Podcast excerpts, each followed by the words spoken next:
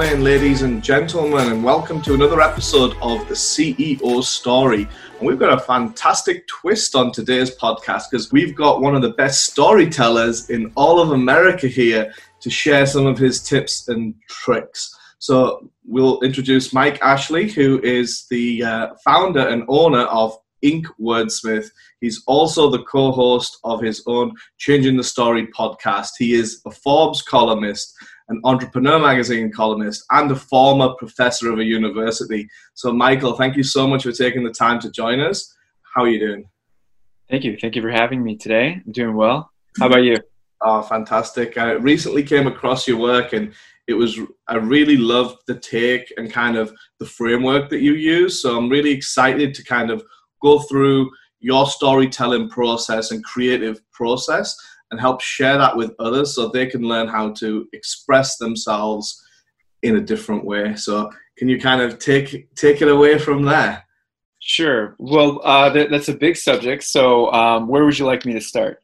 So, when people are putting together a story to either explain what their business does or sell their products or services, what would be a good starting point to be able to kind of help other people or cold people digest that? Sure. I think the first thing that you want to do is you want to think about who your audience is. That's the number one question. Uh, there are six questions that I, I, go through anytime I'm writing a book for a client, and that's the first one that I, that I ask. I also talk about things like, you know, what is the problem that you want to solve? Why are you uniquely qualified to solve that problem? Those are the kinds of things that I, that I usually ask about. Um, but yeah, having that audience in mind is very important. So I'll give you an example. I'm giving a presentation on Wednesday, and uh, part of the, the, presentation is I go through the questions that I often go through when I'm writing content um, on an ongoing basis. This is different from writing a book. This is me writing articles for my clients or creating their web copy. And when I do so, I ask this question I ask them who their audience is. And what I say is, you don't want to be too general. And the example that I give is, um, you know, it's, it's counterintuitive, but when movie studios are thinking about who to reach, they don't say this movie is for everybody because then it ends up being too generic and appealing to no one in particular. And so you see this right now with all of these franchise movies for the Avengers, or even a few years ago talking about um, holiday rom coms like Love Actually. Those are very segmented, specific audiences and so when you're creating any content, especially a book or wanting to do storytelling, it's very important to put yourself in the minds of the audience and to be empathic to think about what matters most to them. Fantastic. So now let's fast forward through this step where you've you've got your client avatar ready and you've really dug into that. What would be the next step after that to kind of persuade this person to either watch the movie or come check out the business? Uh, what's right. next? Well, I think the important thing to remember is that the heart of all storytelling is conflict. The more conflict that you can include, the better. And conflict doesn't always mean that people have to kill each other or there has to be actual fighting, but conflict means somebody wants something and they cannot get it. And for whatever reason, it probably comes back to our evolution. At least that's what my former a film uh, a screenwriting professor used to say he thought there was an evolutionary reason why we were drawn to conflict. But if you think about something uh, like keeping up with the kardashians or any reality show how do they get you guys hooked? How do they get us hooked? They do it through conflict. In that case uh, in, in kardashian's case it's usually a train wreck. Um, it's, it's over the top it's crazy and ridiculous but for whatever reason we're drawn to the conflict. And so in a similar vein uh, thinking about what it is uh, that your client's problem is or your prospective client's problem is. If you can put yourself, again, empathically in their shoes and think about what it is that's vexing them. So, for instance, if it's a B2C thing, it could be uh, a, a, client needs a great divorce attorney, right? Because they're uh, going through a, a, bad marriage and they're trying to find the right divorce attorney. If it's a business, B2B, um, it could be something like they want to find a way to cut down on their accounting costs whatever it is that their problem is, that is the conflict.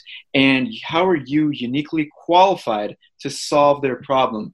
You get them invested with the conflict, what's bothering them, what's ailing them, and then you offer your solution. When you're thinking about your solution, it's also good to think about, again, what is specific? What makes you uniquely qualified to help that individual? Going back to the example of attorneys, there are a lot of attorneys out there. What makes you the best attorney? If you're an insurance agent, we all know a lot of insurance agents, presumably. What makes you the best insurance agent? So, including all of this information in your story is extremely important. So, that's then looking at kind of your unique identifiers or your differentiators and stacking mm-hmm. that so it kind of gives you that level of authority over the others. Exactly. Well, not even just the authority, but it also humanizes you. So, uh, for instance, if you're the kind of person, I'll give you an example. I, I wrote a book, uh, or actually, I edited a book for my client, and he is a lawyer, but he's also a, a sports agent. And so, a lot of his clients that he's representing are are they come from at-risk backgrounds, childhoods. They uh, usually um, come from a, a poor background, and they have been in trouble with the law. Well, Kurt, my, my client in this instance, had that background. He grew up in and out of juvenile halls until he completely turned his life around. He got into the right foster care situation, and his foster mom saw something special in him, and she helped him get get them to the next level with his career. And so, if if the if you're putting ourselves in the shoes of his potential clients once again, if they have a choice between working with an agent that understands what they're dealing with or someone that doesn't, they're going to work with Kurt because that humanizes him. Got it. So it's a level of empathy and understanding and seeing if, if you do have things in common as well. Yeah, absolutely. Perfect. And then what about the next step after that? Well, I mean, I don't know which kind of what kind of content we're talking about. Are we talking about a book? Are we talking about an article? What what kind of story are we talking about? Is it vastly different for each type of thing? It can be. Um, so for if you think about it, an article is short form generally. Um, if we're talking about a 500 to 700 word article, those are the major things that you want to include in it uh, around a story, right? A story in which you can spotlight your client is the hero and you were the person that guided them to that solution. That's pretty much what you want to accomplish in an article. We're talking about a book, which is a longer form content. You have to sustain the interest of the reader for a longer period of time. And the same thing is true if we're talking about a longer video. So, what's the kind of content that we're going to include in there? Business owners. So, if we're talking about a business wanting to sell their products or services, mm-hmm.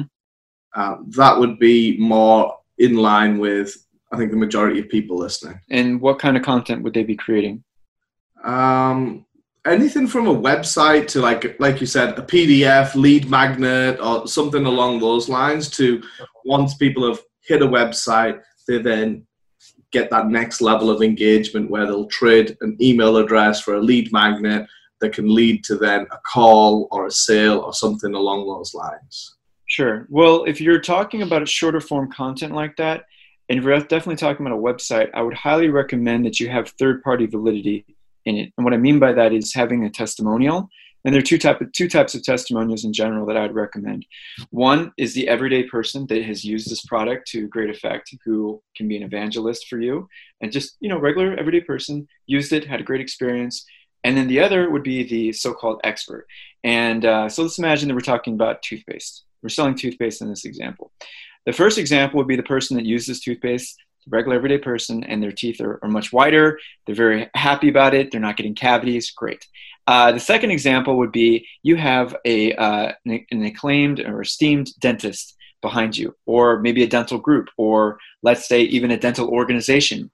If you have those testimonials, it's third party validity. It's one thing for me, Casey, to tell you something that's fantastic, but it's something very different if these other people who don't have to, presumably we didn't pay them off, uh, to say this about it, they're saying it out of, the, out of their own experience and they can attest and back up the things that you're trying to say. I very much recommend this. It's extremely important if you're if you have a website to include this. And it's a small thing, but it's important too. Include a picture of that individual, or even better, include a video. Um, if you're going to include a video, I highly recommend subtitling it because oftentimes people will be in a situation where they can't hear it. Uh, let's say they're in a library or somewhere else. Uh, you don't want them to lose that that content, what they're saying, so you can have it transcribed and people can uh, can read it as well. But those are very important things that you want to include. Got it. So some good tips there for people who are trying to sell via their websites to get some good types of testimonials, either or, um, and then from that create a good video if possible, transcribe that so that people in all situations can really resonate with that. And I hear that a lot in terms of a lot of the marketing people that we speak to is that video is uh, a higher converting method. What are, what are your kind of thoughts around that? Well, I think that people tend to go with conventional wisdom. And if for the last few years, people have said, well, video is the best thing to convert because LinkedIn and Facebook, their algorithms skew towards video. From a personal perspective, um, I find videos, if I'm going on websites, I find them distracting. I don't know if you've had the situation where you go on a, uh, a website and as soon as you get there, a video starts loading and then you gotta you gotta minimize it, you gotta close it. I find um, that more than anything. Yeah, right. It's it's frustrating. And at the same time, I'm um, a kind of person who likes to uh, read information as opposed to watch videos because I can go much faster when I read. If I watch a video, unless there's an option to speed up the video, I have to watch the whole thing. And this can be especially important for people who get stuck. You know, if you're trying to find an answer to something, let's say you're trying to find a way to jumpstart your car. To me, I find it annoying where I have to uh, buffer across three or four minutes of them explaining something else till they finally get to the point where they're going to explain it. So my recommendation would be to do both. If you if you can include the, the written content and the video content, but I also want to say that just because people tell you the video content is so, it converts so well, I'm not I'm not necessarily assured of that. I think that oftentimes when it comes to something as nebulous as marketing, there's all these people that seem to have the answer. Um, I would say work, do what works best for you. For instance, in my own business, what I've personally found is the referral network works much better for me than any video would, um, any article would. Although articles do help my business in certain ways by profiling me, it's really the relationships that I'm building. And so, if that is your kind of business, if you're not uh, converting people based on just them coming to your website and getting a lead magnet, it's really important to think about how can you use content in the best way for your business. And I'll give you an example. I work with a lot of professionals whose uh, clientele literally are clientele. They're clients as opposed to customers. And when I think about a client, they're usually someone in, in a service position, right? Um, and so these are things like professionals, generally um, accountants, financial planners, lawyers. Yeah. Yeah, people like exactly. So to me, there's a different kind of content that you want to produce. For those people, especially that offer high-end services, well then the best way I would say to position yourself is to use content to create presentations, do speeches. A really wonderful way to use content in my mind is doing that because I think about a speech it's kind of like a one-on-one with somebody except you get to have a one-on-one with 50 or 100 people and there's a lot of business that can come out of doing content that way. Another example, of course, would be to do webinars. Although I think webinars, um, people, especially as we've gotten into Zoom fatigue, I think people are, are turning away from webinars like they did uh, just a little while ago. Some key pieces of information there. So that kind of leads me into the next question is talk to us a little bit about your own business, how that started, how you took it from inception to where it is now, five years on, and and kind of that journey? Sure, absolutely. So I'm from the Midwest. I grew up in St. Louis, Missouri. And in college, I was a playwright. I was a newspaper reporter, but I knew that I wanted to write for a living and I knew I wanted to be a screenwriter. So I transferred, went to Chapman University, got my master's in screenwriting, and then I worked in Hollywood in development for two years for the head of the literary department at Creative Art Creative Artists Agency. And while I was working during the day in insurance, I was writing at night. And I got into a special program at Disney where I got to work with Gary Marsh, the president of Disney. There was six screenwriters that got into this program, and I was one of them. Uh, at the end of the week, they bought one movie idea, and that was the treatment that, that I wrote. It became Girl versus Monster. It was very successful for Disney and allowed me to pivot, leave my, my day job, and start my own company. Um, and around that time, I began working as a copywriter and as a ghostwriter. And so since 2015, um, my, my company has done very well. It's a content marketing company that I started with my wife. It was actually her idea. Uh, we met in film school, and she said, "Look, uh, why why should we even bother trying to get hired for the next job? Why don't we just start our own content marketing company?" We had connections in in the Bay, in LA, and Orange County, and in San Diego area, and she was absolutely right. So five years later, I've written more than uh, I've written 26 books for our clients. Four have been bestsellers. They're on a range of subjects. So I generally ghostwrite for a lot of CEOs, um, and I we also provide uh, content marketing in the form of blogs and articles and web copy. And I also consult with many different organizations on their content marketing, on their storytelling. So I help them in terms of putting together their podcasts, I help them put together their ebooks, and generally I help them with their branding and their messaging. Fantastic. And then you have your own podcast, and you've been a col- columnist with talking about AI and all these other fantastic subjects. How do you kind of weave that in with your day job and kind of doing all these things at the same time? Sure. Well, a big reason when my wife and I started our company, both of us had bad um, experiences in, in, corporate America, and we didn't like what we were. That feeling. That's why I left as well. Okay, good. And we decided that we wanted to do something different. We wanted to make sure that whatever we were putting out into the world was putting good into the world, and to not just be making money for money's sake. And so, when I write for Forbes, my so-called swim lane is AI and big data but I used my background, my undergrad was in philosophy, and I try to think about the human aspect. Although I'm, I'm always talking about business and about ways to be, more successful, I'm also bringing the conversation into what does this mean for humanity as a whole. And it's no accident that the AI book that I recently co wrote with my client launched at the United Nations AI for Good Summit. We are very much in favor of thinking about ways in which we can embrace this technology and use this technology in the service of mankind. It's not just about making more money. It's not. It's definitely not about exploiting people, and it's about making their lives better. And so, in the early part of the pandemic in March, I wrote an article for Forbes in which I it was something uh, along the lines of let's change the story that we tell about COVID nineteen, and I was envisioning what the world could look like if we learn lessons based on this very tragic experience, how could we reshape our world for the better? And so I went back to Neil, that was my, my co-author on the AI book, and I said, hey, what if, what if we created a podcast together called Changing the Story? And we looked at a host of issues that are challenging humanity from all kinds of disciplines, but especially technology and, and the AI sector, and said to every single um, guest, the question would be, you know, wh- how could we change the story for the better? And then the rest of the conversation is how we get there. Um, and so whatever i'm writing about whether um, i'm going on podcast or i'm hosting my own podcast always in the forefront of my mind i'm thinking about how can i improve the world? How can how can i make it a better place? Because even when i'm giving presentations on storytelling i never want to lose sight of the goal that it's not just about making money. Yes making money is a huge part of it but I, I truly feel that if you are aligned in your purpose, then the universe will conspire to help you. When you're aligned in your purpose to help other people, other things will get out of your way. It's almost as if the universe will help you, move you along to do the things that you want to do. And of course, uh, one of the major benefits of that is being more successful, being more profitable.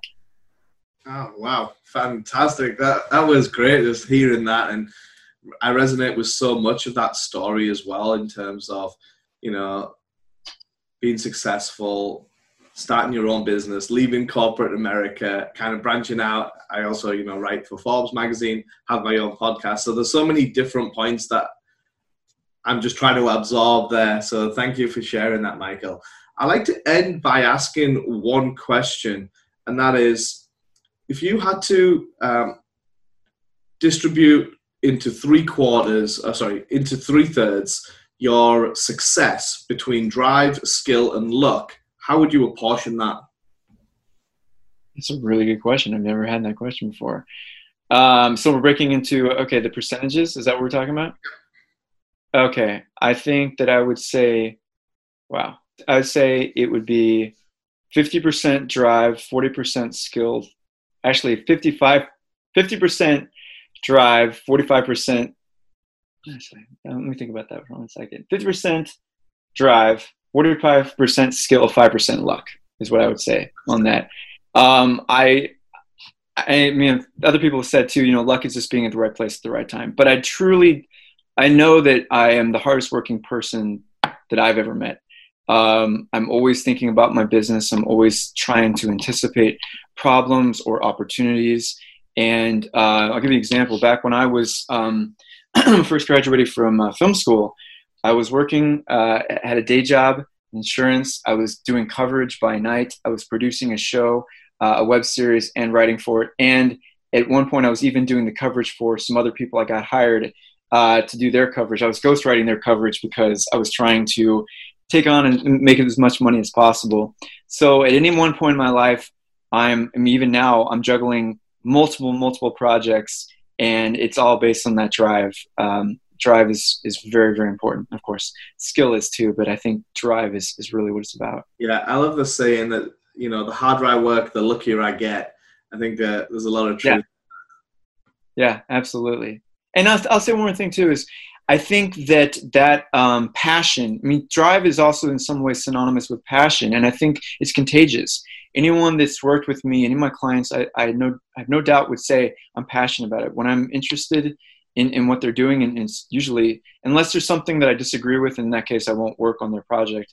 But all the projects that I'm working with with my clients, I'm extremely passionate about and present and uh, when you have that passion, it gets them excited, it gets your audience excited, and it just leads, and it's like a snowball effect, a snowball effect of positivity. I love that. Yeah, it's all about energy, right? If you bring the energy, we all resonate on a higher level. So I love hearing that. So what we'll do is we'll put the link to the Inks Wordsmith down below so people can come check out your website.